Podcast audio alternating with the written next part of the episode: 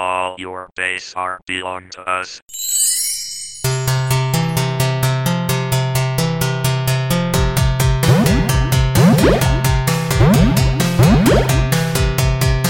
Hello, and welcome to Fake Geek Girls, a podcast looking at nerdy pop culture from both a fan and critical perspective, encouraging the things we love to do better. I'm Missy, I'm a writer, and uh, I don't know what free time is or how to use it.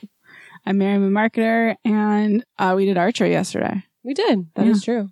That's the thing I did Yeah, in my free time. yeah. Um, you have to go. You have to go first because Okay. I didn't do that much.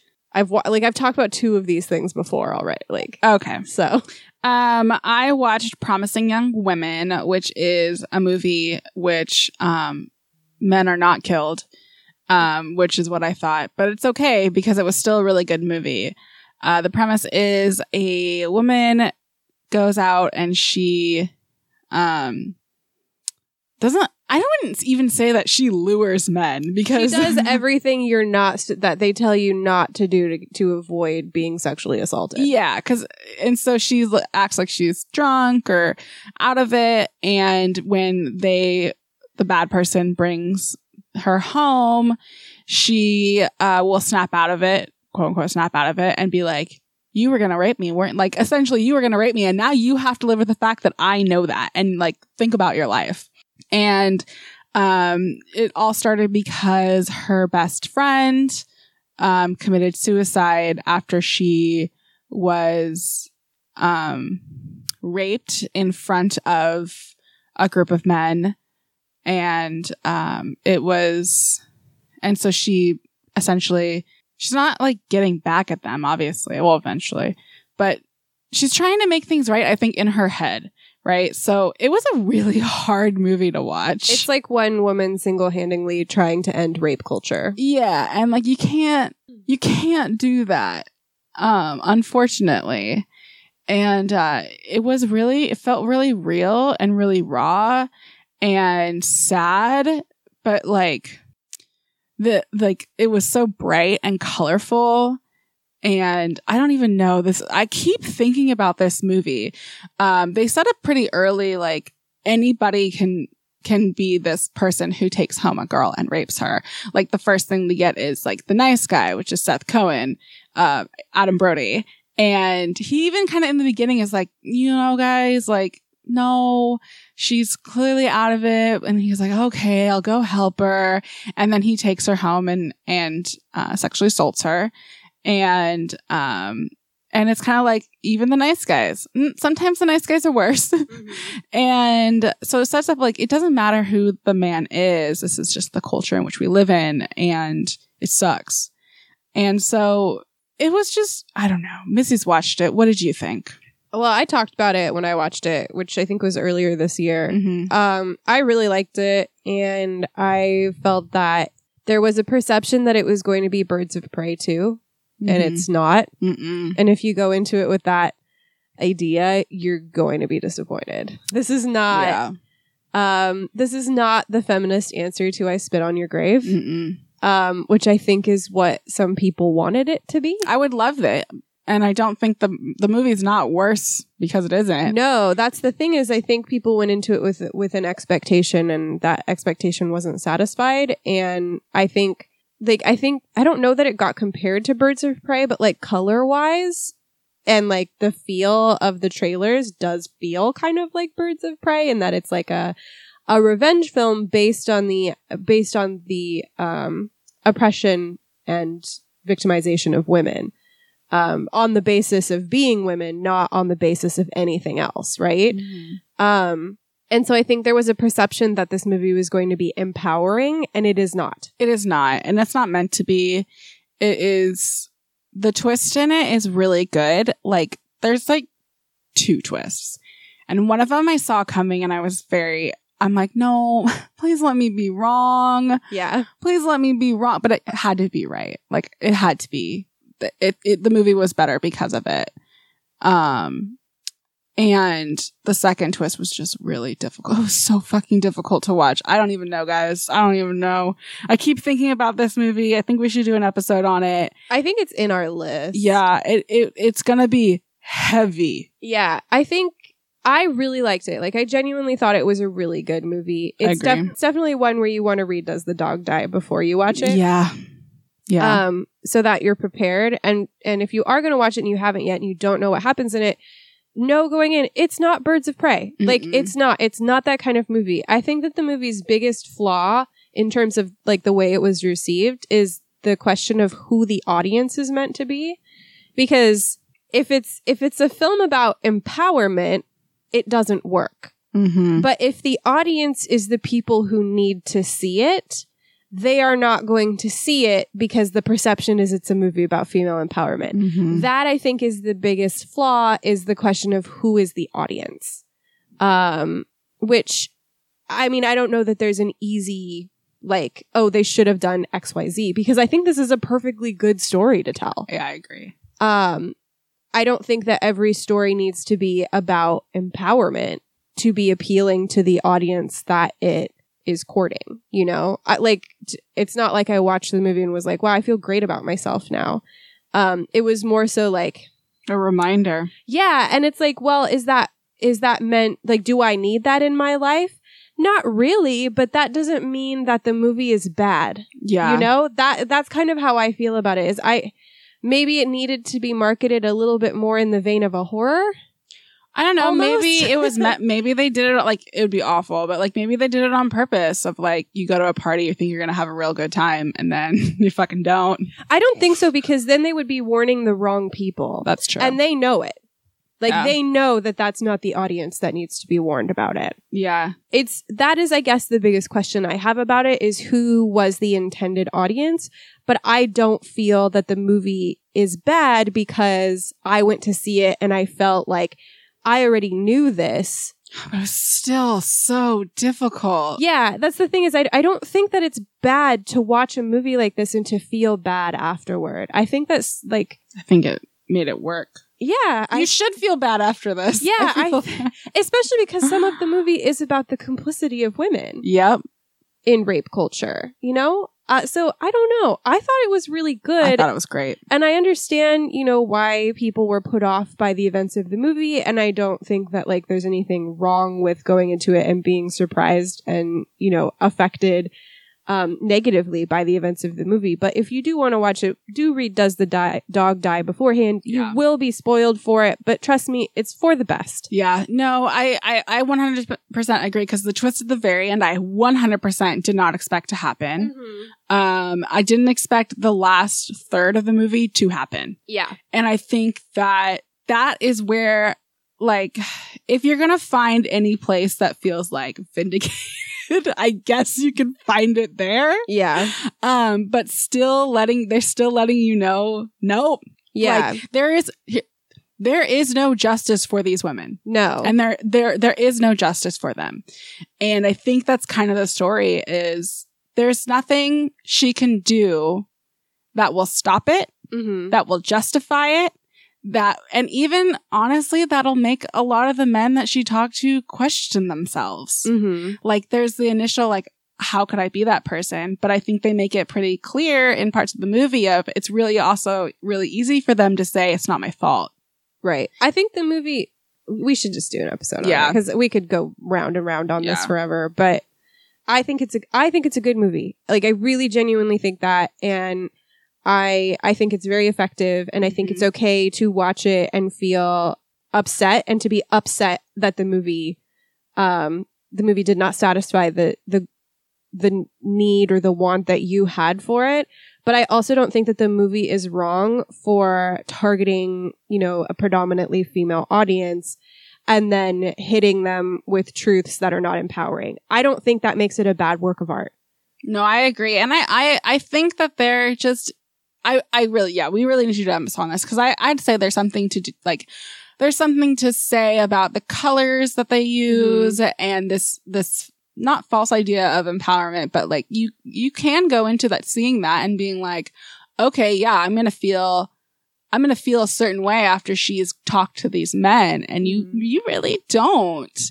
And I think, and I just think that that hits, hits it home. I almost think like going in not necessarily thinking something else or expecting something else, but not expecting what you're going to get really kind of hits home this parts of what they're trying to say of, um, a lot of the, there is no vindication for these women. Mm-hmm. You thought you, you thought you might, but, but there's, there isn't. Rape culture goes deeper than the inter- interactions between any, any Yeah. individuals. so, and I think I think that's something that the movie gets across. Yeah. But it doesn't do it in a way that is reaffirming. It does it in a way that's like, yeah, that's I think true. it's important to have both kinds of stories. I yeah, I totally agree. Yeah. If you want a rape revenge film that is like gory and vindicating, um, there's one by a French director that I saw, and I can't remember the name of it off the top of my head. I believe it's on Shudder.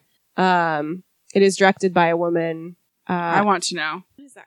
I know I watched it and I thought it was okay. Um, I wasn't, I wasn't overly impressed by it, but the, I don't really like, you know, slashers. So I want to, that could be one that Bob and I watch. You can look it up and I'll finish what I have to say. Um, I don't have much else to say in that it was, I thought it was an extremely good movie. And, it's just called Revenge. oh, it's just called Revenge. Let me- let me I'm this. pretty sure it's this one. Yeah, it's that one. It's just called Revenge. Um, it is written, dire- written and directed by Coralie Fargeat.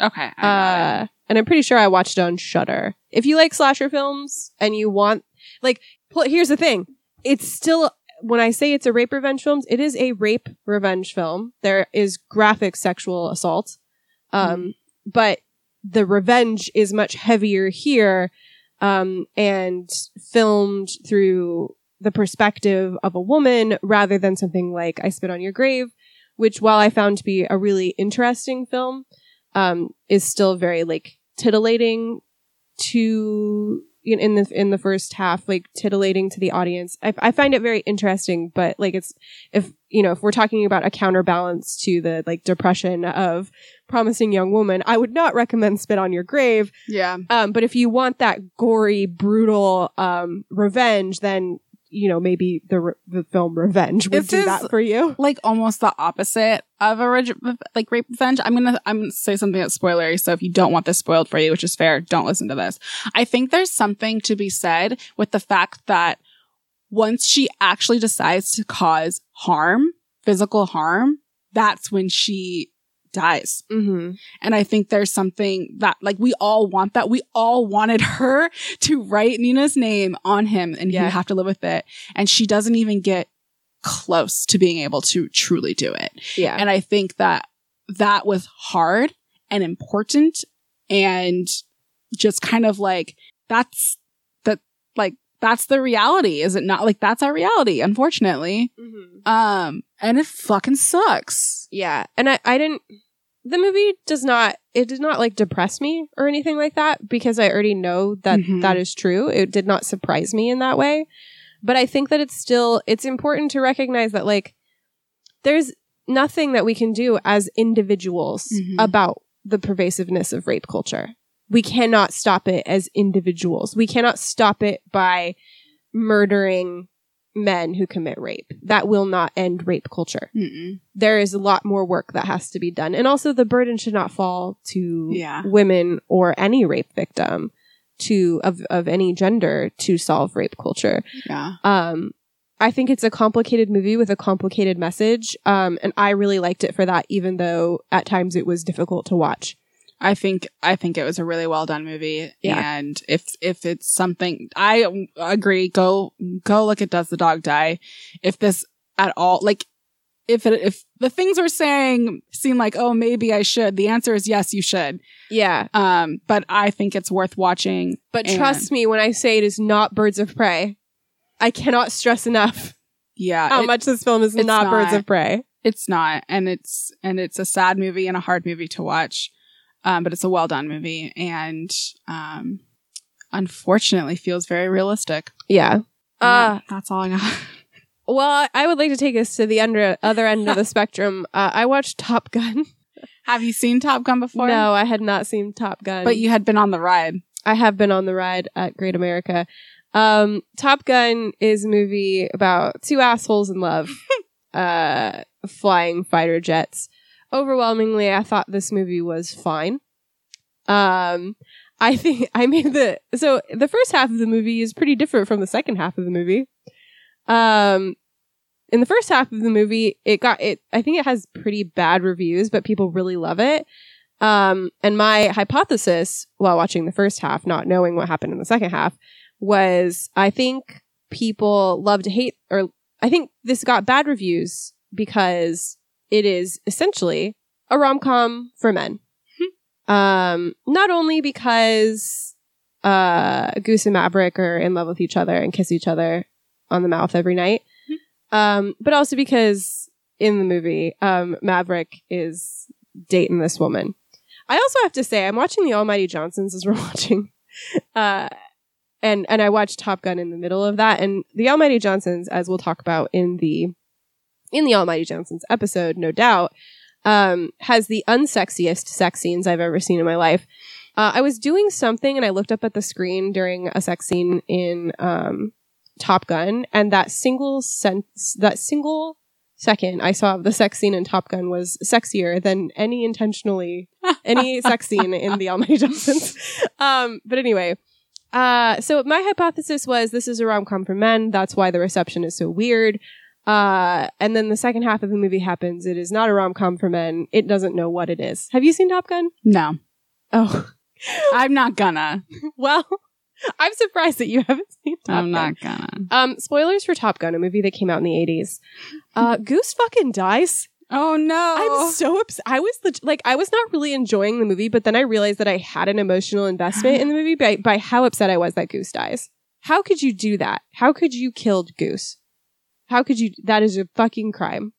Uh, and then the remainder, the remaining half of the movie is just about Maverick's guilt over Goose's death because Maverick is predictably kind of a Maverick pilot. He's always fucking around and, um, doing stunts and putting people in danger, blah, blah, blah. And then what happens with Goose is, I think, just kind of a, a series of, it's not really Maverick's fault, but like it kind of could be Maverick's fault if you look at it. And he's cleared of the, um, responsibility for it by the Air Force or the Navy. That's the Navy. Um, but, uh, I can't fucking believe they killed Goose. And the second half of the movie is depressing because it's just about Maverick's responsibility.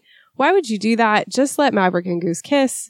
Thank you for coming to my TED Talk. I'm so, I'm still ups- like, no. you can't.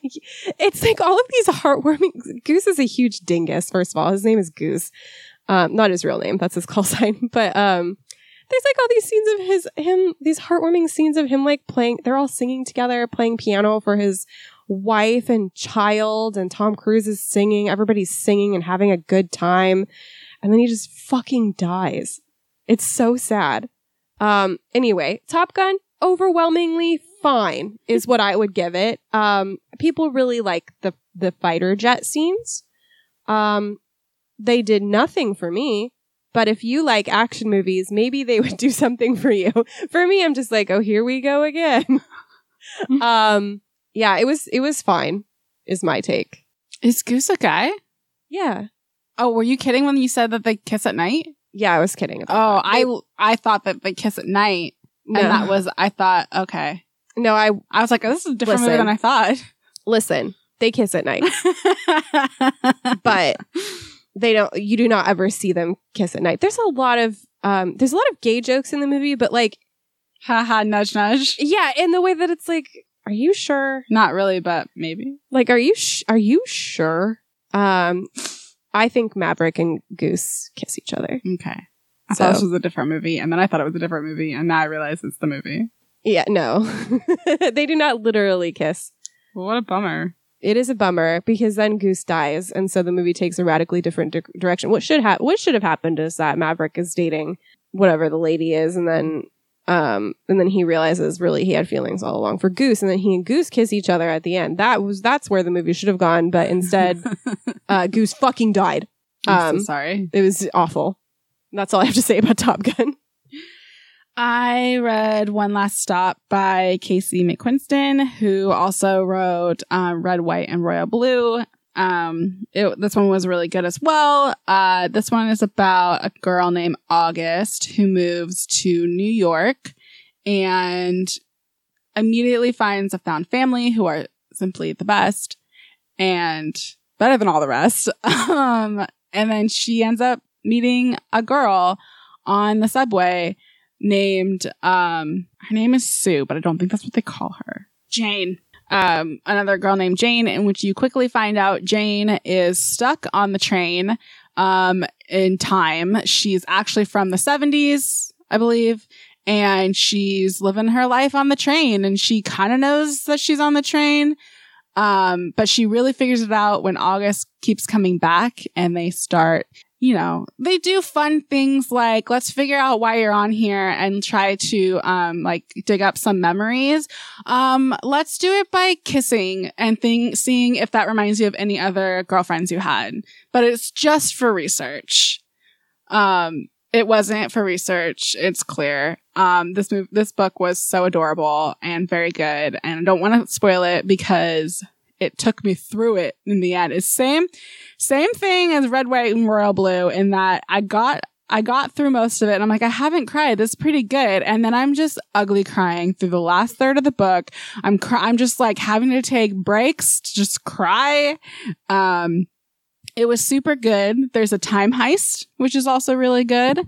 Um, there's, you know, there's representation, obviously, and, um, and it's it was just good. I really liked it. I loved the I loved the characters. I think what this did better than Red, White, and Royal Blue were the other characters. Um, the side I almost said sideshow. No, the side characters. I thought that they were more fleshed out and um more like able to have an investment in than the characters. I mean, there weren't that many side characters in Red, White, and Royal Blue. And there's like one, two, three, four, at least four solid side characters um, that I got invested in all of their lives. Um, but yeah, this was a really, this was a really good book. And if you liked Red, White, and Royal Blue, I highly suggest it. If it sounds fun to two girls trying to figure out why one's stuck in time and kiss for research, is good. It's a good one. It's exactly what that is. And yeah, I don't want to say too much because I really want Missy to read it. And It's it's in my pile. it is in her pile. I have purchased it. It will be watched someday. I think you will like it. I'm excited. It's very good, and um, it's got all the things. It's got all the good stuff. That's what I like to hear. It's got all the good stuff. Um, I rewatched Over the Garden Wall because it is the season. Um, Tis tis the season. tis the season, the only season to me. Um, and uh, um, Over the Garden Wall, if you haven't seen it, is a mini series that aired on Cartoon Network, um, overseen by Patrick McHale about two brothers, step brothers, half brothers, um, Wirt and Greg. Wirt is me, uh, unfortunately. Wirt is the older of the brothers. He's a real pessimist and um likes poetry and being weird. Um Greg is the younger brother. He is like an unflinching optimist. He just, you know, barges into situation with no fear of what's going to happen. Um and they are you don't know why at the beginning and I won't spoil it if you haven't seen it. Um they are exploring uh a a world that feels like a fairy tale. Um, and there's really no other way to describe it. Initially, they are warned about something called the beast that will get them. Um, they don't know what it is. Uh, and then over the course of, I think, 10 episodes, they kind of go through these different little adventures in different areas of this place called the unknown. Um, and they interact with some weird people doing different things. Um, if you haven't seen it, I cannot recommend it highly enough. It's so good. Uh, we haven't done an episode on it yet, but it is in our list because I have so much to say, just an unbelievable amount to say. Uh, Over the Garden, Garden Wall is one of my favorite pieces of media ever. Um, just period. I wasn't sure if we had done it because we've had so many discussions about it. Yeah. So I was like, did we? No, we haven't. We have not actually done an episode on it. Um, but it is one of my favorite pieces of media ever. I love it so much. If you haven't seen it, um, you should watch it, especially if you like things like Gravity Falls or Infinity Train or, um, what's another good comparison for this one? I don't know. I don't know. I feel like if you like Guillermo del Toro, Yeah, that's that's accurate. like it's, it, obviously Guillermo del, del Toro does more adult oriented media, but I feel like the themes are very similar. It's spooky. It's spooky, but it gets it gets kind of scary, especially in the later episodes. But um, it's it's an animated series and it's wonderful. I love it so much. Um, it's an annual tradition. You have to watch Over the Garden Wall, or you're not doing fall right. It's true. Um, that's all I have to say about it.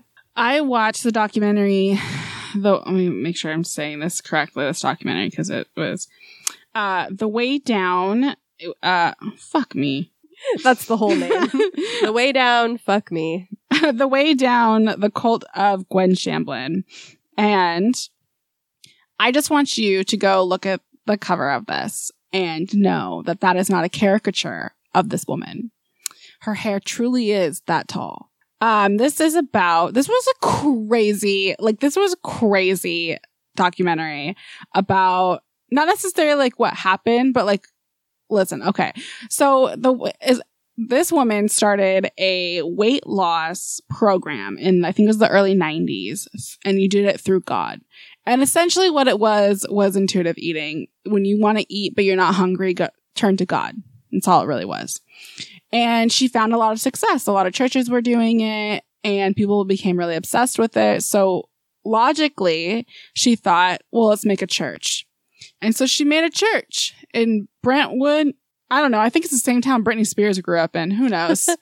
and, uh, this huge church in which, uh, she had her followers come and, uh, you couldn't be in there if, you know, things like if you were overweight, then you really couldn't be in the church. If you, uh, something bad happened, God is, um, judging you and you are a bad person. Things like that.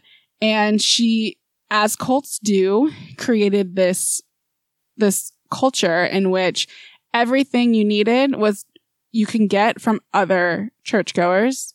So if you needed your tires changed, someone there can do it. If you need childcare, someone there can do it. Uh, it, do you need a job? We'll find a job for you. So it kind of puts you in the trap of, um, I'm getting my income from here, or I've already invested time into this, or I'm going to lose out on this. And so it keeps people in. And, um, it was wild. Uh, it was a wild documentary. It was really, really good. This woman is a bad person. She is simply a bad person. And, uh, one of the things that does happen, which, um, I wouldn't watch if this is something that would make you upset is one of the, ch- one of the the child of a, of a, of a family is beaten to death. And you find out that it's a common, not beaten to death, but beating the children is a common thing that happens in the church and that they, parents are told to hit their kids with a glue stick, like a, like a long glue stick. Um, not like you open up the cap, but the one that you put through like a hot glue gun. And it's supposed to be, it's supposed to be just like a switch, essentially. Um, not the game, but, um, a piece of wood, twig. Anyways, um, so she, there's that part of the story. I think the thing that was the most detrimental to this documentary is it didn't have I think like each episode, there's three episodes and each episode tried to focus on one part of it. So one was about the, the child. One was about, um, the mother, try, a mother of a, of a child trying to get custody back from, um, Gwen Shamblin and her new husband and how she was having a hard time doing that and how crazy her husband was. And then there was something else. But listen, that's not the craziest part of this documentary. Here's the craziest part. They're in 2021 making this documentary. They've, they've done most of the stuff. They're ready to go. I think it's April, June, sometime in spring. Plane goes down. All of the top people in this church are in it and they all die. And at first I was like, was this a thing? Like they knew they couldn't win. So they're like all committed suicide. Um, no. What happened was is her husband, who spent his life trying to do nothing and make money, make the most money he could to do nothing. He started a country music career. He was an actor. She essentially, um, provided him with all the money and support that he needed. He didn't have to do anything. And one of the things he wanted to learn was flying planes. guess who was flying the plane? Guess who's an idiot and probably didn't really know how to fly a fuck a fucking plane. Um, so they crashed into some water and all died. And um, yeah, that's wild. Absolutely wild. I had never heard about this before. I'd never heard about the way down. Um, but it's it's still around. It's being run by her daughter, who looks like a skeleton. Um, her story was really sad. Um, she had a miscarriage, so if that's going to be something you don't want to hear about, I would stay away from that as well. Um, she had a miscarriage, and essentially they blamed it on somebody in the church was doing something wrong and God was judging them. And that's why she had the miscarriage. And so they had to go around to each family and do a checkup to make sure the families were not doing something that would cause God to judge them like a miscarriage.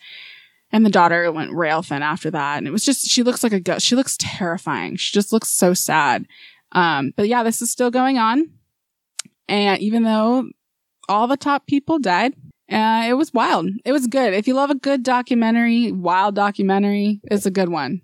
Nice. Yeah. Can I tell you about some things? Sure. Not what I've been up to. It's uh it's sponsor time. Sponsor time. Um I would like to tell you about Jeff Stevens games. Whoa. Uh producer What are games? Why would you ask somebody who runs a gaming website that question? Why would you do that? what are games? You just summoned up a discourse from the dawn of time. What are games? I will not be answering that question. Thank you. But I will tell you about uh, Jeff Stevens Games, the producer of best selling 5th edition adventures and supplements, such as The Madhouse of Tasha's Kiss. Uh, this is a little summary for you. Ready? Ready. A small village, empty of villagers except for one boy found sitting and weeping next to a jester's pageant wagon. The boy explains that the villagers, including his family, followed a jester into the wagon and never came out. That's fucked up. A portal to a pocket dimension is found inside the wagon, leading to a brass door with the word madhouse etched into it. What lays beyond the door? What madness could the adventurers face? Can they save the villagers or will they go mad trying? It's terrifying. Um, I like that it's the madhouse of Tasha's kiss because I read the title without reading the summary and I thought it was like kissing. Yeah, it's fair. Now I find that that's not true. but I don't know. I haven't played it. Maybe Maybe there there's- kissing. maybe there is kissing in it. Um, that is just one of the many uh, supplements and adventures that Jeff Steven produces. So um, we'll we'll tell you about some more on future episodes. These are all all of their adventures are available in PDF, softcover, or hardcover on the Dungeon Masters Guild. Uh, they even create a talk show called Jeff Talks RPGs, which is available on Twitch, YouTube, Spotify, and Apple Podcasts, uh, where Jeff speaks with RPG industry creators and players about topics in the RPG industry. He's even interviewed Ed Greenwood. Do they ask what are games? You don't know what you're asking. I do know in My eye twitched. I have allergies and my eye twitches all the time, but but it what are twitch. games? Uh, be sure to visit jeffstevensgames.com and subscribe to their mailing list for a free 5e PDF Whoa. supplement. Free. Free, free, free. You simply cannot beat that price pew pew pew. unless they paid you. that's true. That would be beating that price. that would be yeah. It's not a price if they pay you, is it? Someone's paying the price. It's not games. That's ominous. uh so I believe in the last episode um I did ban you from the wench, wench bench for reasons I can't remember. It might have been when you called me a pervert or implied that I was a pervert.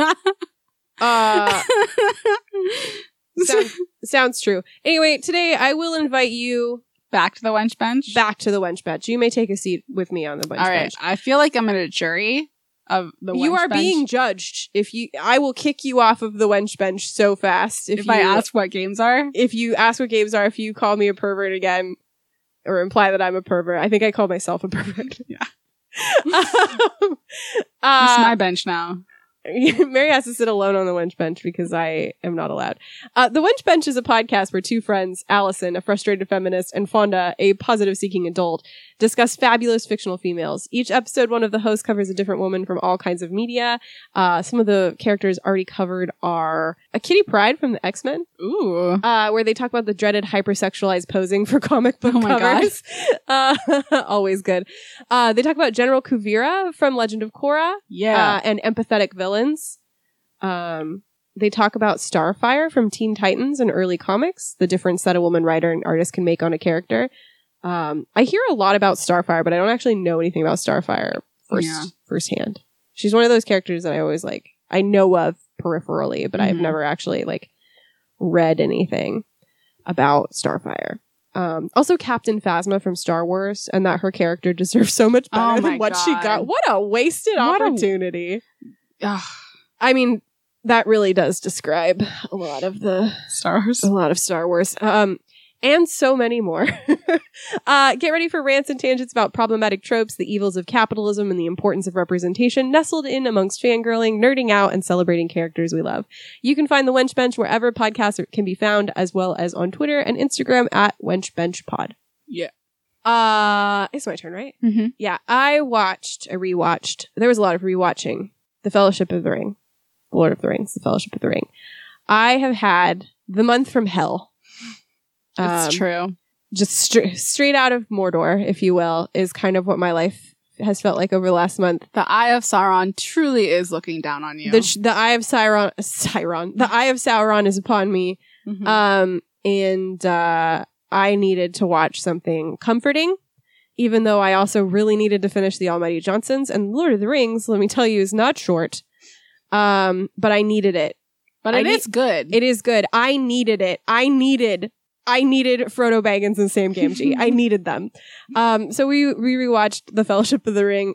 You all know what The Lord of the Rings is, right? I don't need to sum it up for you. Frodo gets a, Frodo inherits an evil ring and he has to take it to get rid of it, accompanied by his good friend and future lover Sam Gamgee, um, who's the best character in any piece of media ever. Um, anyway, I still love Lord of the Rings. I love I love the Fellowship of the Ring in particular. Um, I love hobbits. I just I love I, I want to do a Lord of the Rings episode someday, but rewatching, um, one of the things I find really endearing about these movies is the fact that they're so aware of being movies. Like Peter Jackson is using every camera angle. You're constantly aware of the camera in a way that I think a lot of directors do not want you to be. Like they're using the camera to like evoke a feeling or something like that, right? Whereas Peter Jackson, it feels like in The Lord of the Rings, is like you are watching a movie. Here's a reminder that you are watching a movie. In in a similar way, I think to how George Lucas uses like star wipes and that kind of thing um, to evoke like an older cinematic style that's very aware of being a movie. Uh, and I find that really endearing. Is it? It does it feel modern now? No, it it does feel a little antiquated, but I don't think that's bad in terms of how the movie works. I really like it, and I still love Lord of the Rings. I would lay down my life for Sam Gamgee, um, and that's every. I still, I'm sorry, I don't care about Aragorn and Boromir. I just don't. I don't care about Gondor. Um, I don't know what to say for myself. I think I think it's the least interesting story, but everything that happens with hobbits, I am absolutely riveted. I am eyes on the screen, unable to look away. I love hobbits a lot. Um, and that's it. That's all I have to say. That's the last sentence that you want for that. you can put that on my tombstone. um, it's the best summation of my life. oh my. Um, I'm just uh, a girl who loves hobbits. I'm gonna get you a shirt that says it. I read Wayward Son, which is the second, the sequel to Carry On by Rainbow Rowell. We can't do this again. I'm gonna go with Rowell, and I'll let you have it. Yeah, um, it is the follow up. So essentially, this book. I'm gonna look it up. yeah, it's probably a good idea.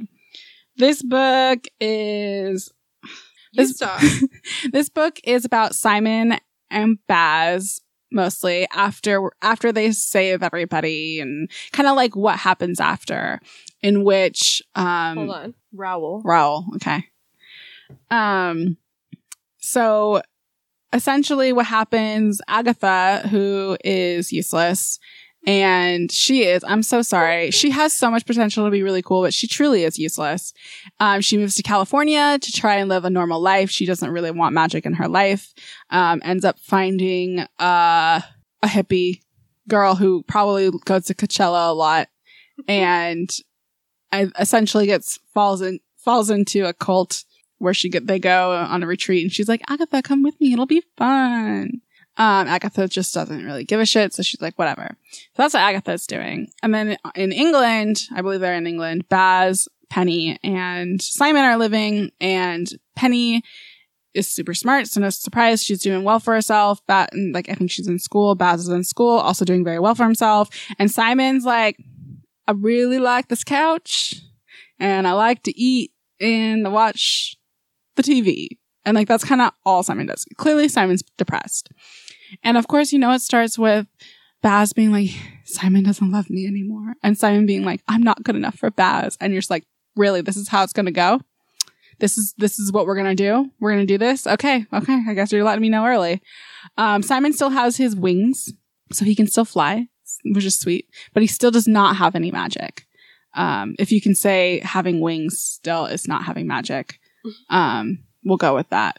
And they, uh, Agatha, they think something's wrong with Agatha because she's not texting Penny back, even though she doesn't text Penny back often because, um, Penny and Agatha just need to date. It's, it's so clear. It's so clear, um, that they need to date and it's, and Agatha is just really not, not having it. And I'm just like, Agatha, what's wrong with you?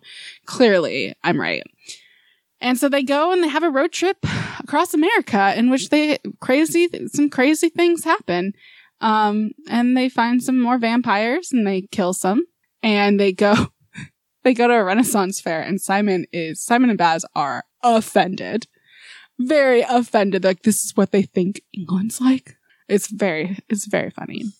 Um yeah, I I won't spoil the rest for you for it because I thought it, I really liked what happened in the end. It was really good. And I think there's a lot to say.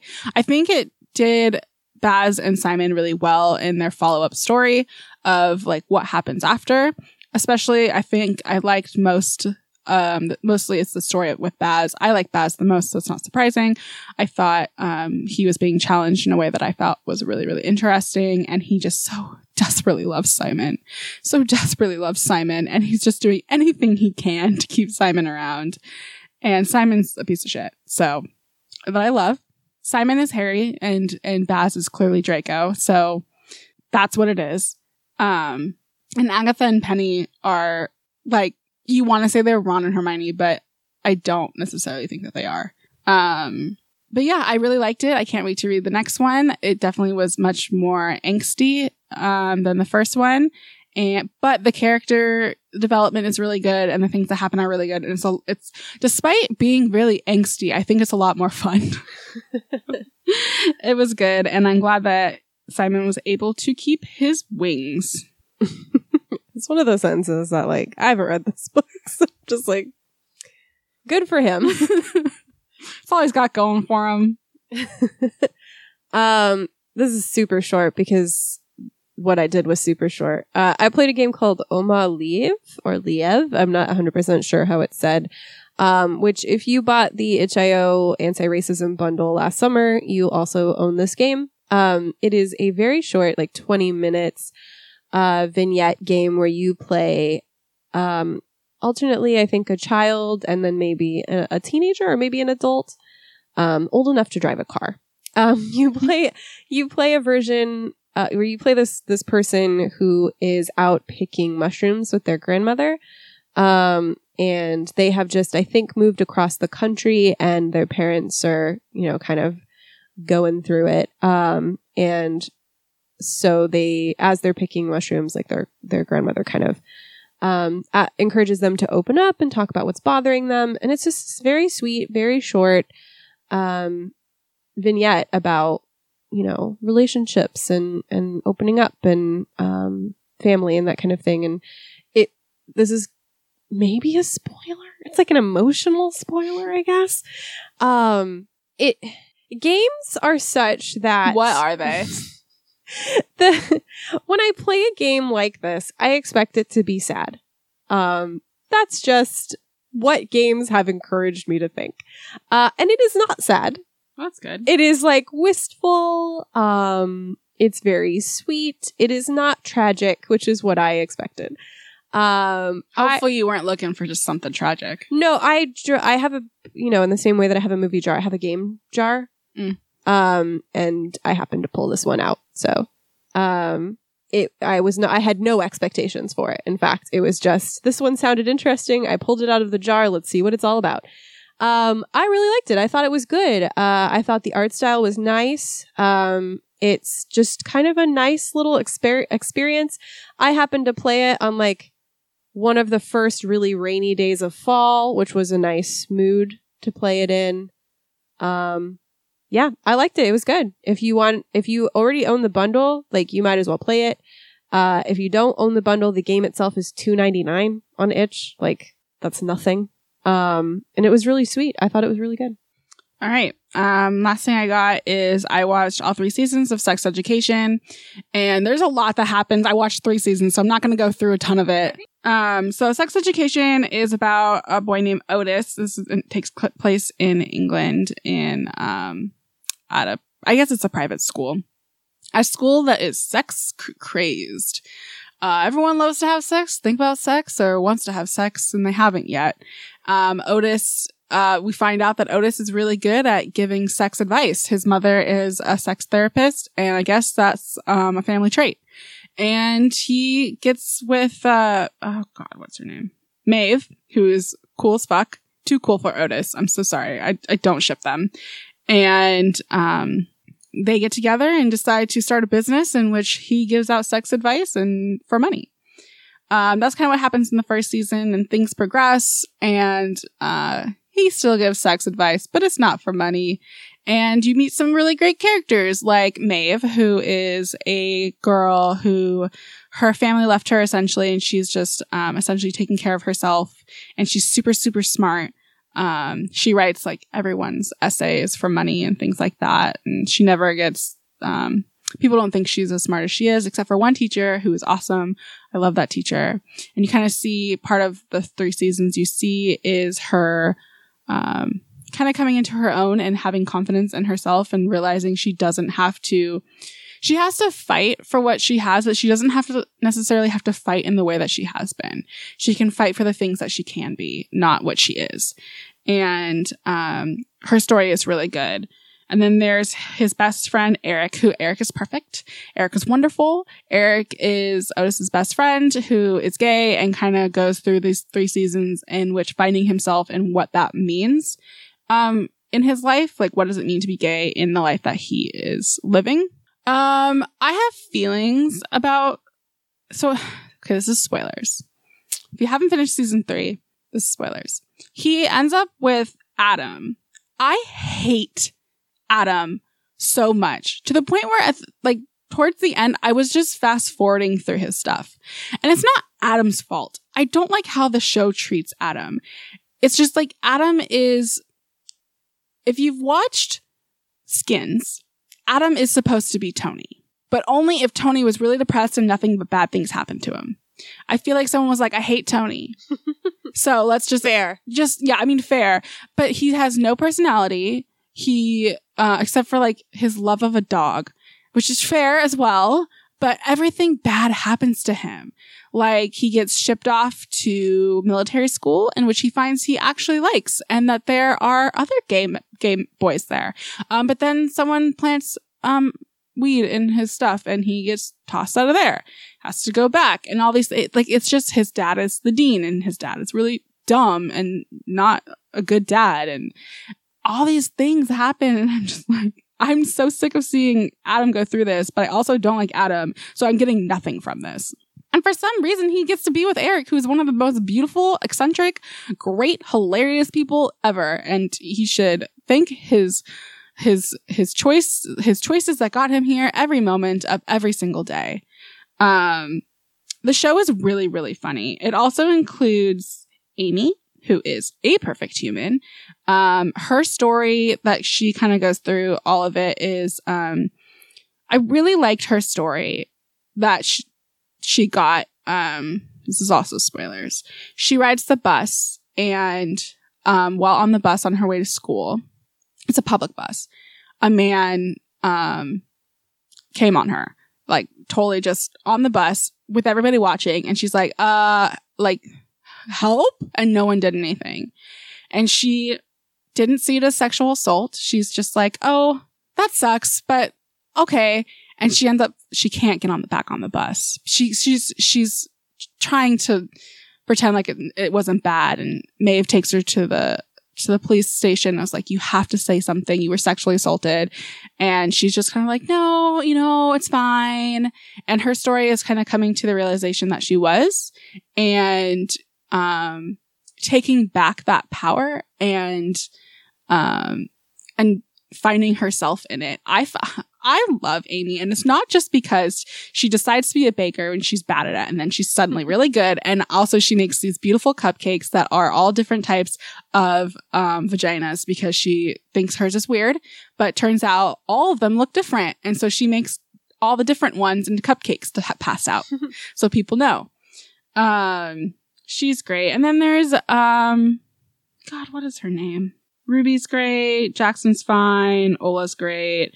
The one person, oh, Lily. Lily is wonderful and deserves her own show. Lily is a girl who loves, who's obsessed with sex, spends the first season trying to find someone to have sex with her. Um, it's also obsessed with right, uh, drawing comics in which there's lots of tentacle porn. Um, she ends up, this is, I don't know why what's going on with this school, but she's able to do a, a musical version of I want to say it's Romeo and Juliet. I don't fucking know. It's a William Shakespeare. Um, but she changed it into a space opera type thing with lots of uh, alien sex and tentacle sex and like people come out dressed as like vaginas, like giant ones. And it's very, very good. Um, the last season was really, really good. Um, um, the last season's really good because they get a new dean because they end up being the school gets a bad reputation for all the sex going on, and also there's a syphilis outbreak, which there actually isn't a syphilis outbreak. Uh, what I really liked about the last season is they get a new a new dean. I don't know if that's what they call it, headmaster, and it's Hope, and Hope is like cool, cool, cool girl. I'm a cool girl, and um, she like introduces herself by like dancing, but not like embarrassingly on the stage. And everyone's like, yeah, yeah, this is cool. Turns out, no, she wants to like, everything is super strict. We're going to have like, you have to walk in single file line. You can't learn anything about sex, abstinence only, um, all this stuff. And she ends up just being absolutely awful. And, um, her story is very good. There's a lot to talk about this. And here's the gist of it. It's a good show.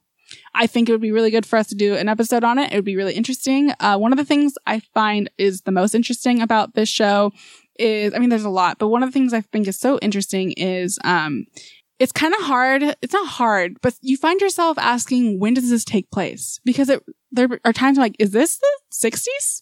Is this the, is this the, the 80s? And then someone picks up a cell phone and you're like, well, I guess not.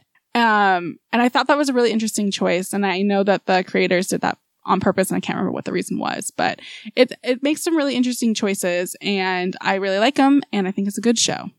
That's all I gotta say. Justice for Lily forever. Uh, that's it for this episode. Freaking nailed the shit out of this. Someone said on this video. Oh my god. Okay. That's it for this episode. You can find us online at fakegeekgirlscast.com, which has links to our social media, all our past episodes, and our amazing podcast network, Penwitch Studio. Check them out if you like us. You will find something else to enjoy. Um, if you like this podcast, consider leaving us a review on your podcast service of choice or just shouting it into the wind. Um, that helps too. Uh, I don't know how, but it does. Uh, we'll feel it in our hearts. Um, next time. So I have us planned out now through mid January because that's what my life is like. Um, we are going to be, there will be no new episode November 8th, uh, because I am going on vacation. Hell yeah. I'm going to New York and I'm going to see Hadestown. Hell yeah. So that's happening. Uh, next we will be doing Almighty Johnsons. Uh, and then we will be doing the Bond Daniel Craig films, including the newest one, No Time to Die. Um, then I believe we will be taking a break, if I remember correctly. That will be the break. And then we will be doing in November New Moon, the second of the Twilight books, and the movie, and Derry Girls, which is a commission from our friend Bailey. Uh, in December, we will be taking a break. We will not be taking an entire break, but we will only be doing what we've been up to episodes, and we will be doing two of those. Yeah. Um. Well, actually, we'll be doing three of them because I want to take the whole month of December off. Yes, please. So, um, we will be taking the month of December off, which means that we will return January 17th with a full episode. Um, which at this point will probably be the Vampire Diaries part two. We have been freed from our commitment, um, of the originals and Oh, legacies. thank God. Um, we have been freed from that commitment, but we will we we will do the remaining seasons of the Vampire Diaries proper. I kind of want to watch the newer one because it looks absolutely bad. You chase your bliss. I know. I will not be joining you. No, I know. Um, but that is the current plan. It may change, but as of right now, we will return January seventeenth with an episode on the on the Vampire Diaries, seasons five through eight. Um, after that, we are in kind of a flexible zone. We may have a commission or two. We may have. We may be coming back with some some Hellblazer and Fruits Basket. It's just going to depend On a few things. on a few things. Um, thank you to everybody who voted in that uh, disaster of a Twitter poll. Uh, it was 50 50 all the time on whether it was going to be Hellblazer or Fruits Basket. And then I'm the asshole who voted in my own poll on my personal account to tie it up again because I wanted Hellblazer. Um, and then I think someone broke the tie as Fruit Baskets, Fruits Basket, and then somebody else came in and tied it up again with Hellblazer thank you to everybody for making that the most chaotic. So we're just doing both. So we're just going to do both. That's what I decided we were going to do because it, clearly nothing was going to win. On Patreon, it also tied. So you guys just really want us to do both. Is is what I'm taking yes, away. Yes, answer. Yeah. Um. So yeah, we cool. will be back next week with the Almighty Johnsons, and that's it. All right. Catch you on the flip side.